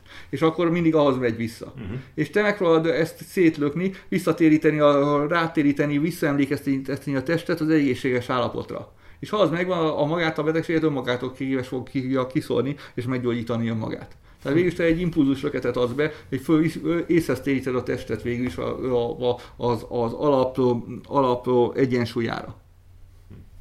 És az akupunktum, hát az, az energiagyógyítás is igazán jól így működik. Igazán jól az energiagyógyításnak az akupunktúra egy, egy másik szintje, mint olyan, ami rohadtul jó. Én az akupunktúrát ugyancsak rohadtul kedvelem. A, a akupunktúrában végül is a, a, a, a, a, annyi a különbség, hogy mondjuk egy energia gyógyítás, inkább az energiát áramoltatott, és nem szúrsz be. A, amint beszúrsz a testbe egy, egy, egy, egy tűt, ott igazán a testnek már lesz egy ellenreakció, egy immunrendszert fog kiáltani, mert egy ellenséges anyag bekerül a testbe. És a, egy, a, tehát az nem csak energetikai hat, hanem igazán egy kém, kémiai folyamatot is beindít, egy, egy biokémiai folyamatot, próbálja ellenszegülni, próbálja kivinni ezt az ellenséges erőt, és ez, ezzel, a, a, a, ahol bevitted, amelyik ponton bevittél, az megint csak egy láncreakció van, ahhoz képest a, a, a szervezetnek megfelelő helyén elkezd egy, egy ilyen immun ellenreakciót kiváltani. És végülis ezen az immunreakción keresztül próbálod a testet észhez téríteni, és magához téríteni. Tehát átvered, megtámadod egy Igen, fiktív ellenséggel, igen, igen. oda küldesz, ahol a valós van. Igen, igen. Te igazán jól azt lehetne mondani, a, a, a modernkori oltások is egy kicsit ezen az elven működnek, hogy beletesznek egy hamisat, és akkor Aha. egy ellenreakciót váltasz ki a testben. Mert ez végig az akupunktúr is ezt, ezt akarja elérni, csak energetikai szín, de igazán mélyebb, mint energetikai szín, mert az már egy, egy immunrendszer kiváltás, mert i- i- idegen anyaggal dolgozik. Ezért is van, hogy én az ilyen, most vannak, vannak ezek az ilyen lézer, akupunktúrák, meg ilyesmik, azokban kevésbé hiszek, mert azok nem, nem ugyanazt érik el. Mhm. Mi, a, a, mi a, itt a, a, van egy, egy ténylegesen idegen anyag, az egy tényleges immunreakciót fog elérni. És a má- másik pedig az, hogyha már van, van egy orvosnak jó, hogyha megvan jó energiája, még ezen a keresztül még egy kis energiát rátesz, akkor egy sokkal finomabb, sokkal mélyebből fogja képes ezt a, a, az, az átváltozást elintézni. Tehát a, igazán az orvosságban, kínai orvosságban az energetika és a, a a, a, a külső tudás, tehát ez a, a, a racionális tudás, a, a sok tapasztalással, a kettő elválaszthatatlan volt mindig is. Tehát az orvosnak mind a kettő dolg, része kellett lenni. Hogyha csak, or, csak gyógynövényekkel gyógyítasz, akkor a diagnózis részében ott nagyon fontos volt hogy hogyan diagnosztizálod, és az érzékenység kifejlesztés az energián keresztül, hogy pontosan mi a problémája, pontosan milyen módon kell gyógyítani, az az egyik része. Másik része pedig, hogy a akupunktúra az pedig teljesen egy energetikai dolog végül is. Uh-huh. Tehát lehet teljesen objektív energiát nélkül is megmagyarázni, de ha ez az immunrendszer, immunreakcióhoz még egy energiát hozzáteszel, impulzus hozzáteszel, a, a, a, a gyógyulásra sokkal mélyebb és sokkal gyorsabban fog létrejönni. Milyen érzés volt először megszúrni egy embert? Először megszúrni egy embert, igazán volt, rosszabbra számítottam, de aztán rájöttem, hogy nem nekem fáj, és akkor már nem volt rossz. láttam, láttam sokat, hogy, a mesterek, hogyan, a tanárok hogyan csinálják, úgyhogy viszonylag egyszerű volt, és akkor működött is. Igazán volt, amikor mert igazán jó, amikor sokat gyógyítottam, az Tibetben volt. Tibetben én először, amikor fönt voltam barlangokban össze-vissza, akkor én mindig a, a, a gyógynövényeket használtam. És aztán volt, hogy lusta voltam, nem szedtem elég gyógynövényt, és akkor nem volt gyógynövényem, és akkor mit hogy gyógyítsa, hát akupunktúrás tű éppen volt, és akkor megint visszajöttem az akupunktúrás tűhöz. És, a, a, és a, a, a, a, pont volt valakinek ilyen a, a, a, amikor először elkezdtem megint akupunktúrát, tehát amikor tanultam, akkor használtam, akkor gyógyítgattam akupunktúrával, de utána sokáig csak gyógynövényel. És akkor, ez, ez Tibetben volt, volt az egyik barátomnak egy, a, a, a, a huga, egy szerzetes barátomnak a hugának, a, a, hát a Tibetben az, a, a, a mesteremnek a kolostra volt, ott volt egy nagy ilyen manikó kőhalom, ilyen mindenféle ommanipedben, meg mantrák, meg mindenféle szutrák, meg ilyesmik voltak kőbevésve, mm. és az a helyieknek a mai napig egy szokás, hogy télen, amikor nincsen sem semmi dolgokat a mezőgazdasággal, akkor jönnek és csinálnak körülte egy ezer körözést. Ez egy nagy, nagy, egy nagy ilyen kőhalom, egy legalább ilyen negy óra még végigkeringed, és akkor ezt végig szokták csinálni ezerszer megkeringik télen. Ez egy eltart egy hónapig, hogy ilyesmi. Na és akkor a, a, ennek a barátomnak a huga jött, és a, a, éppen terhes volt, és ő meghajtotta magát, túl sokat keringet, és a, a rohadtul fájt neki, ott a, megmozult a, méh, a méhem, tehát az embrió megmozult, és a, félő volt, hogy, hogy, hogy most már a, hogy ki fog jönni, hogy, hogy, hogy, hogy ilyen mm, elvetél. És akkor hívtak, éjszaka jöttek hozzám a barlanghoz, hogy új nagy baj van, mit csináljanak, és akkor lehívtak engem a barlangból, és akkor elmentem, és hát úgy, egyrészt túlsúlyos volt a dolog, nem volt gyógynövény se, mit lehet csinálni, akkor megint akkor visszanyújtam az akupunktúrát, és akkor vetettem neki pár akupunktúrát, és akkor fél óra múlva már elmúlt, semmi gondja nem volt. Aztán utána stabilizálódott, semmi gondja nem volt, az a gyerek utána megszületett, megvan, úgyhogy ezt végül is én mentettem meg. Róla kapta a nevét. Már nem bizonyítanám, de igen. Na, és akkor utána ezért ott elkezdtem az akunktát is néha alkalmazni. Az akunktúrával mindig óván bántam, mert nem akartam, hogy nagyon rám ragadjanak az emberek, de, uh-huh. de az én sokszor, tehát pont no, ilyen életveszélyes szituációban rohadtul hasznosnak találtam. Egy másik hasonló volt, csak ilyen életveszélyes szituáció, hogy egy lánynak, vagy egyik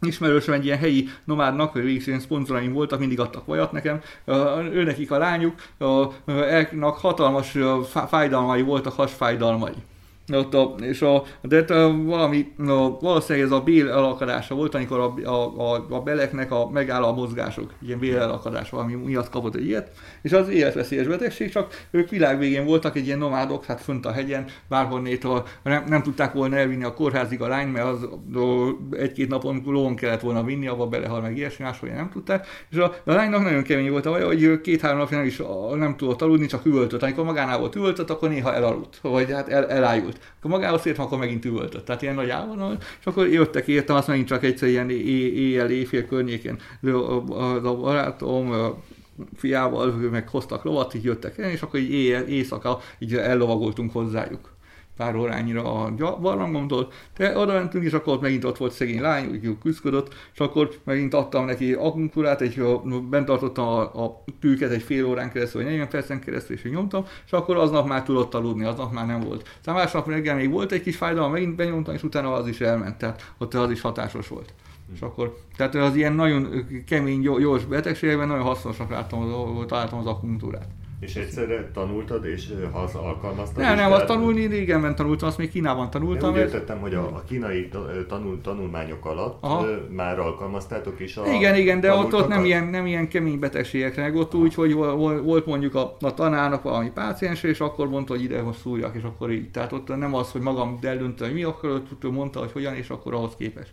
És ez megint egy ilyen túlságosan praktikus kérdés, de nagyon kíváncsi vagyok rá, mert engem is szurkáltak egy időben, hogy azt hogy tudod eldönteni, hogy milyen mélyre rakod azt a tűt? Hát azt a akupunktúrás helyek, minden akupunktúrás helynek megvan a, no, egyrészt tudni kell, hogy mi, mi a betegség, akkor minden akupunktúrás pontnak megvan az, hogy nagyon milyen mélységig kell menni a tűnek. Tehát ez, ezt tudod, ez, ez megvan mindentől pontnak. És akkor az képest a, a, milyen a másiknak az életkora, a edzettsége, akkor érzékenység, ez minden változhat, ez minden. Tehát az akupunkturális van ember, aki bármennyire szurod is meg sem érzi, van, aki hozzáérsz és már, már fáj neki. Tehát ez nagyon különböző az egyéni, az egyéni érzékenység. Aki abszolút nem érzi, annak nagyon minimális a hatása is az akupunktának. Minél nagyobb az érzékenység valakinek, annál nagyobb a hatás is tehát annál jobban működik is. És akkor ez úgy volt, hogy tanultatok az iskolában, hmm. és ezek szerint orvosoknál gyak, gyakorlaton voltatok? Hát volt, a, a, az én gyakorlatom úgymond, az, a, volt egy, egy mesterem, pont itt Jünánban, egy, a, ez a itt mondtam, hogy a, a, a bogár is tőlük van, a, az a bácsika. Hát, igaz, hát igen, igen. A bogár az igen, a bácsika még megvan. Az ő papá is hosszú élt, az ő papája van 90 alány év, év, év, évet élt.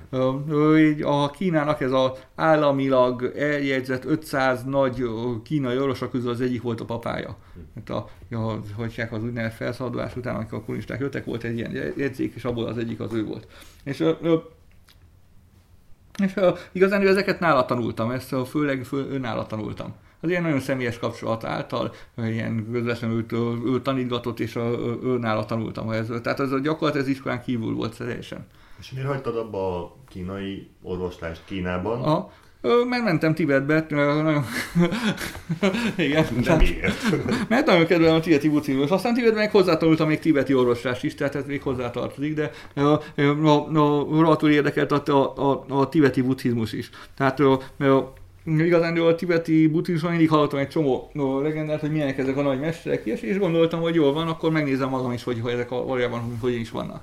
Elmentem, és rohadtul tetszett az állapotuk, ez a tudatállapotuk, meg az egész vagy életmódjuk, és akkor ott is maradtam. Csak ott voltam egy ideig.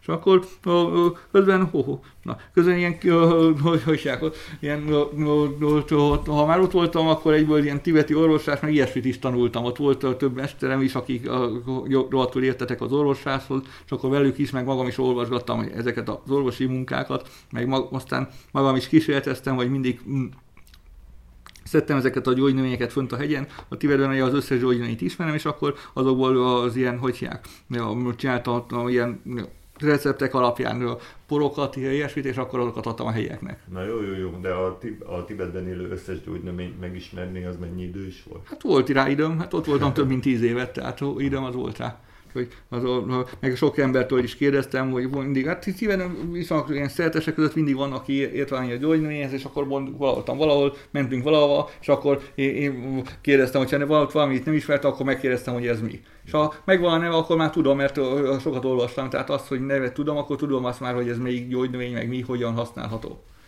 És akkor ráadásul ebben még vannak is eltérések, hát ez a másik, ez a tibeti orvoslásnak az érdekessége, hogy Tibetben alapvetően van ez a úgynevezett négy orvosi tantra, ami egy régi mű, a Jutok Jondengomból tulajdonítják le, mondjuk ilyen 6-700-as évekből származik, de valójában később teljes, tehát mondjuk egy 800 ezer környékéről származó mű, ami egy alapmunka. És az összes tibeti olvasási alaprecept benne van.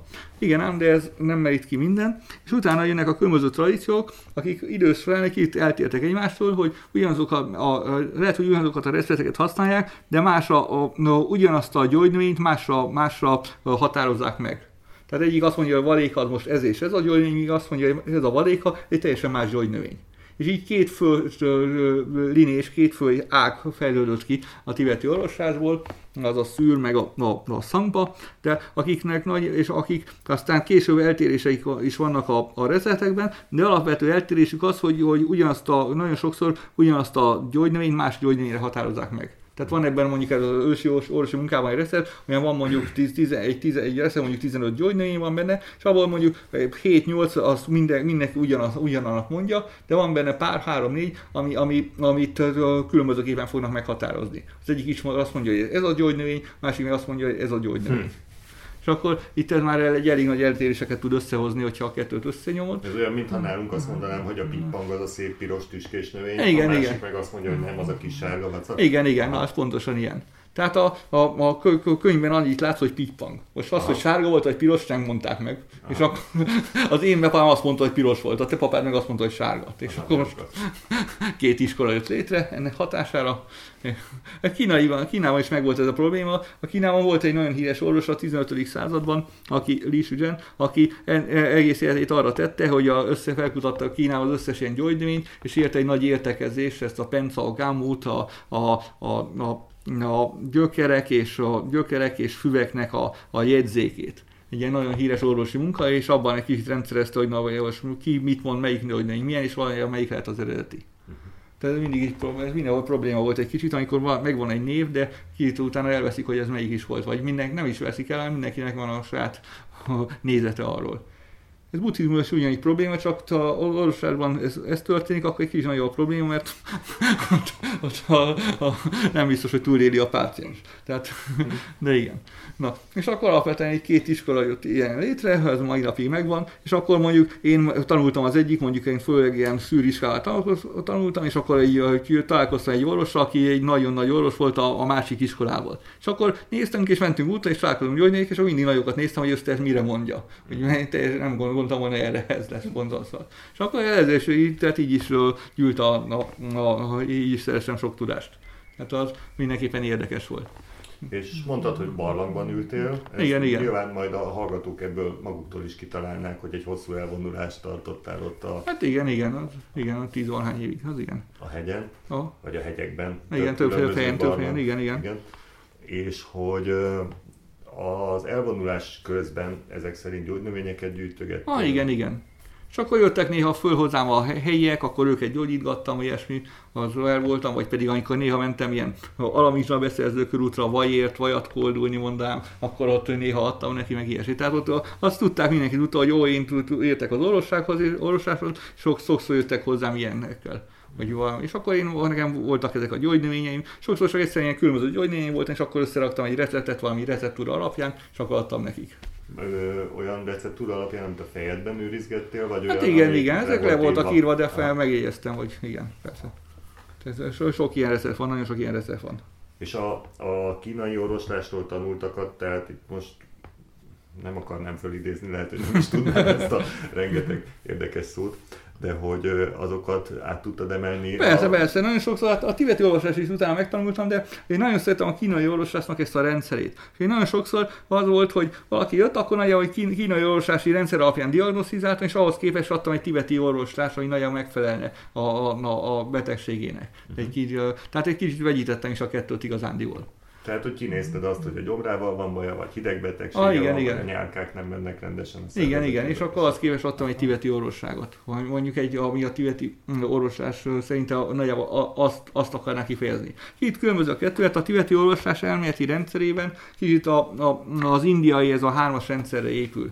Ez a, a Mm, ez az ah, igen, ez a Vata, Pitta, Kappa. Kappa, erre a rendszer épül, csak hát alaprendszerben épül, de aztán utána bonyolódik. A tibetiek azt mindent átvettek a környékről. Kínai, kínaiból is vettek dolgokat, akkor volt a helyi bompó, vagy ilyen ősi tibeti dolgaik is, úgyhogy használnak egy csomó állat, meg kő orvosságot is és akkor lettek akár ilyen Perzsiából, talán araboktól is, tehát össze-vissza minden a környékre, Ujgurisztánból, mindenhol itt vettek át valamit.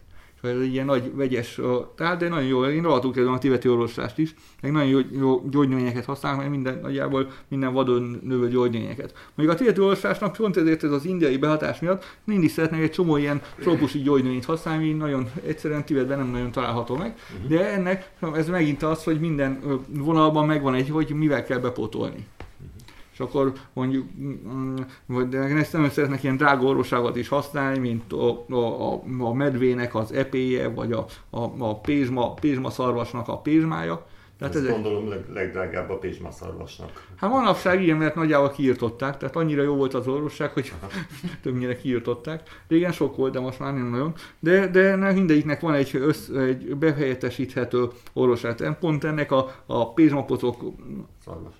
Pirma szarvasnak, igen, Pirma szarvas, nagyjából hasonló, igen, nagyobb. A Pirma szarvasnak a, a pézsmáját, azt hogy hívják, egy o, ilyen hágókban, ilyen nagyon magas hegyekben, ahol ilyen csak kő van, ott nő egy ilyen lila színű kis virágocska, ilyen kis varjuhájszerű virág nő, és azzal lehet behelyettesíteni. És annak tényleg ocsmány illata van, tehát ilyen pézma szarvas illatú, és, és az, az a helyettesítője. Tehát mindegyiknek az, hogy mivel lehet behelyettesíteni. A, a, a hogyják, ugyanúgy mondjuk a medve epének is van az úgynevezett fűbeli medve epe, ami egy gyógynövény, és azzal behelyet tudod helyettesíteni. De ugyanabban az erőben, ugyanabban, tehát ugyan annyira energikus, mint mondjuk egy, egy medve epe fű. Hát nyilván nem, de, de valahogy hasonlatos. Valaki kitalált, hogy ez hasonló, és akkor miért ne? Tehát abszolút. Igen, és a medvék is meg, meg, meg, meg, meg meg szóval kevés medve kószárepe nélkül. Ja. Igen, igen, hát az, igen, szegény medvék. Tehát azt sem tett nekik jót, de az biztos, hogy sok ilyen orvosság van, amit nehéz beszerezni. Hát meg vannak a trópusi orvosságok. Mai nap azok egyszerűbbek, mert ilyen gyógy, kínai gyógyszert be lehet szerezni, de alapvetően Tibetben az ilyen trópusi gyógyszerek, de akár még akár ilyen fahéj vagy szegfűszerek, azok sem voltak jellemzőek, már pedig a, a tibeti orvosságoknak ezek ilyen alapgyógynövényei. Tehát nagyon sok, ez a, pont ez a, a, a, a ez a hat, hat szépséges, vagy hat jó orvosság, ami mondjuk volna egy, hm, hogy já, uh-huh, volna egy, egy szegfűszeg, fahéj, mi van benne, szegfűszeg, fahéj, a sáfrány, akkor bambusz eszencia, ilyen, az egy bambuszból kell kivenni, bambusz eszencia, meg mi van még, van kettő, az egyik az egy, egy, egy ilyen kól, az, az a kóladió, kóladió, meg, meg ez a szerecsendió, na ilyesmit, ebből egyik sem terem meg Tibetben. Tehát ezt is mindig be kellett valamilyen helyettesíteni. A kereskedelmi kapcsolatok útján nem igen lehetett hozzájutni? Vagy hát régen, régen lehetett, de az rohadt drága volt. Aha. Tehát amit régen eljutott ki Tibetbe, az, az, az maximum nagyon nagy gazdag lámák, vagy nagy nemesek tudták megfizetni, különben az átlagembernek köze, köze nem volt hozzá. Vagyon Tibetben az átlagember teát sem volt régebben igazándiból, rohadt drága volt, mire eljutott Tibetbe a, a, egy, egy-két hónapon keresztül, ilyen jakokon keresztül kellett cipelni Kínából. Tehát az, a, kivált, az nagy kiváltság volt, hogyha valaki régen teát ivott. Ez egyszerűen a távolság miatt, meg a, a nehézségek miatt. Még a magyarországi kapcsolatokra akarok rákérdezni.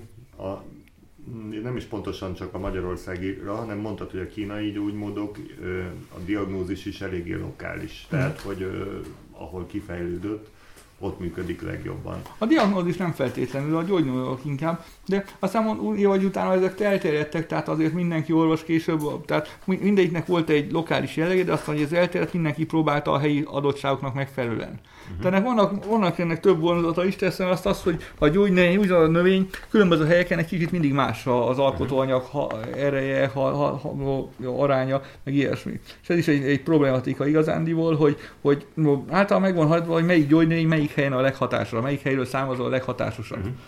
Az felel pont annak a leírásnak, amire a hagyományosan alkalmazták. De hogy ez, ahogy később Tína terjedt és terjedt szét, mindig újabb kihívások jöttek, újabb helyeken kellett, tehát mindig be kellett ha, ha, ha, ha, határozni, hogy most adott helyen mi, mi, mi, mi, mi, mi a megfelelő, és mi, milyen módozatok a megfelelőek. Tehát az elmélete az végül is nem gond, csak az, azt még finom hangolni kell utána.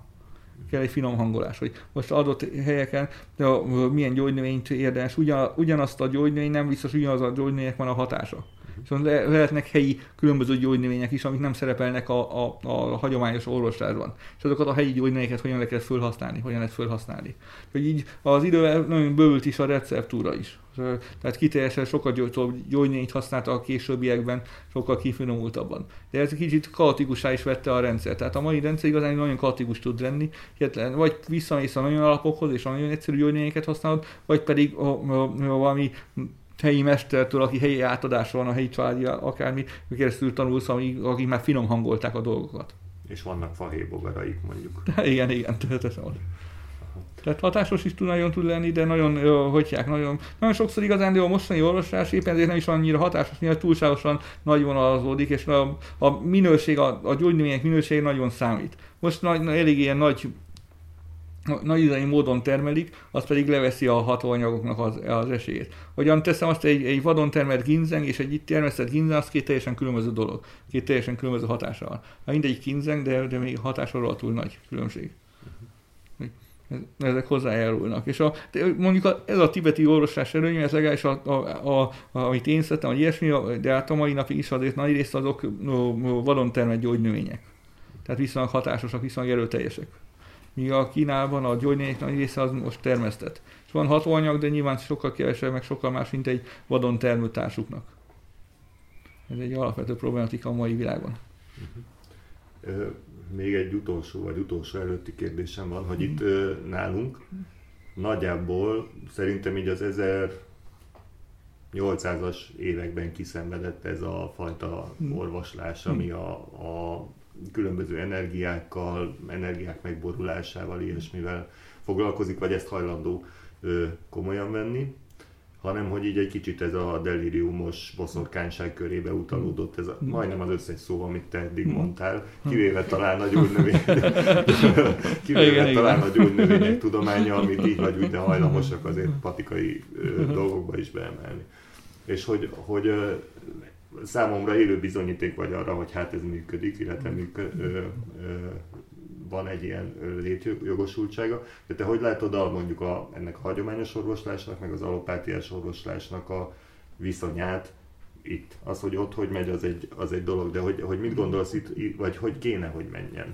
Ez nehéz eldönteni, mert itt azért az orvoslás, tehát a nyugati orvoslás kicsit mm, privilégiumban van, és megpróbálja a, a, az, e, a, hogyják, a vetétásakat kilőni a, a porsorból. Tehát ez, a, a, ez egy másfajta gondolkodás és másfajta rendszer, viszont a, a mostani nyugati gondolkodás az kicsit arra van, hogy, hogy ne, ne legyen konkurencia. Uh-huh. Amikor ne legyen konkurencia, akkor tök mindegy a másik mit mond. Az egyetlen cél az, hogy ne, ne szerepeljen konkurenciaként. Hogyha egy szabad versenyben volna az orvosság, akkor nyilván nagyon sokan mennének kínai orvossághoz, egyszerűen mert hatásos, és lehet, hogy olcsóbb is, de hatásosabb mindenképpen nagyon sokszor. Egyik sem százszázalékos, tehát mindegyik, minden orvosásnak megvan a maga, a, a maga no, hogyha korlátozottsága, vannak effektív sok minden, amit lehet, hogy a nyugati orvoslás sokkal jobban meggyógyít, de ugyanúgy vannak betegségek, amiket lehet, hogy éppen a, a, a keleti mondjuk ilyen hagyományos orvoslás sokkal jobban meg tud gyógyítani. Csak mi, hogy ki van lőve a konkurenciából, ezért most nehéz uh, szabad versenykép felszerepelnie. Szabad verseny esetén szerintem mind a kettőnek megvan a maga támogatottsága. Mert mind a kettőnek megvan a létjogosultsága. Most inkább szerintem ez egyszerűen politikai, meg létjog, hogy a, a, a nyugati orvoslás teljesen ilyen monopól helyzetben van, akkor ez ága van sinem volna a monopól helyzetét feladni. Ennek a, ez nem az orvoslásról vagy a gyógyulásról szól, hanem egyszerűen a monopól helyzetnek a megtartásáról. A, a, a, a, itt a kínai orvosok is mondanak, hogy egy nyugati orvosi szempontból nézik a kínai orvosságot, akkor az nem működik, mert hogy más a rendszer, és máshogy fogják föl. A kínai orvoslási rendszert a saját rendszerén belül kell tekinteni, akkor viszont hatásos. Vagy az, ahogy a kínai orvoslás szempontjából tekintik a nyugati orvoslás, az, sem, az is hatástalan. Tehát, mert más alapfogalmakkal foglalkoznak alapvetően. Teszem azt egy alapfogalom, hogy a, a nyugati orvoslásban a betegséget találja meg, és azt akarja meggyógyítani, míg egy kínai orvoslási rendszerben az energia, mondjuk a, a, a az egyensúlyvesztés akarja megtalálni, és az egyensúlyvesztést akarja meggyógyítani. Tehát a két egy kicsit másról szól. Lehet, hogy a, a végeredmény az, hogy meggyógyulsz, az ugyanaz, de a, a, a diagnózis, a, a, a látásmód, az egész gyógyítási folyamat teljesen különböző. Tehát akkor nem lehet letenni egyik mellé se egyértelműen a voksot. Nem, nem. No. Mondjuk egy, az én mesem, hogy kínai orvosok, ők azt mondják, hogy a, nyugati orvosás hatástalan és értelmetlen. Tehát... Na hát akkor sikerült visszamondani a, igen, igen. Az európaiaknak azt, amit az európaiak mondanak neki. Igen, igen. Tehát remélem, hogy javulás áll be, hiszen az Reméljük, reméljük. Akár Mi hozzáteszünk legalábbis a kimondott szó jogán. Na, hát akkor szerintem ez egy nagyon jó végszó volt. Köszönöm szépen Na, szívesen, ezt a szívesen. segítséget. nagyon szívesen.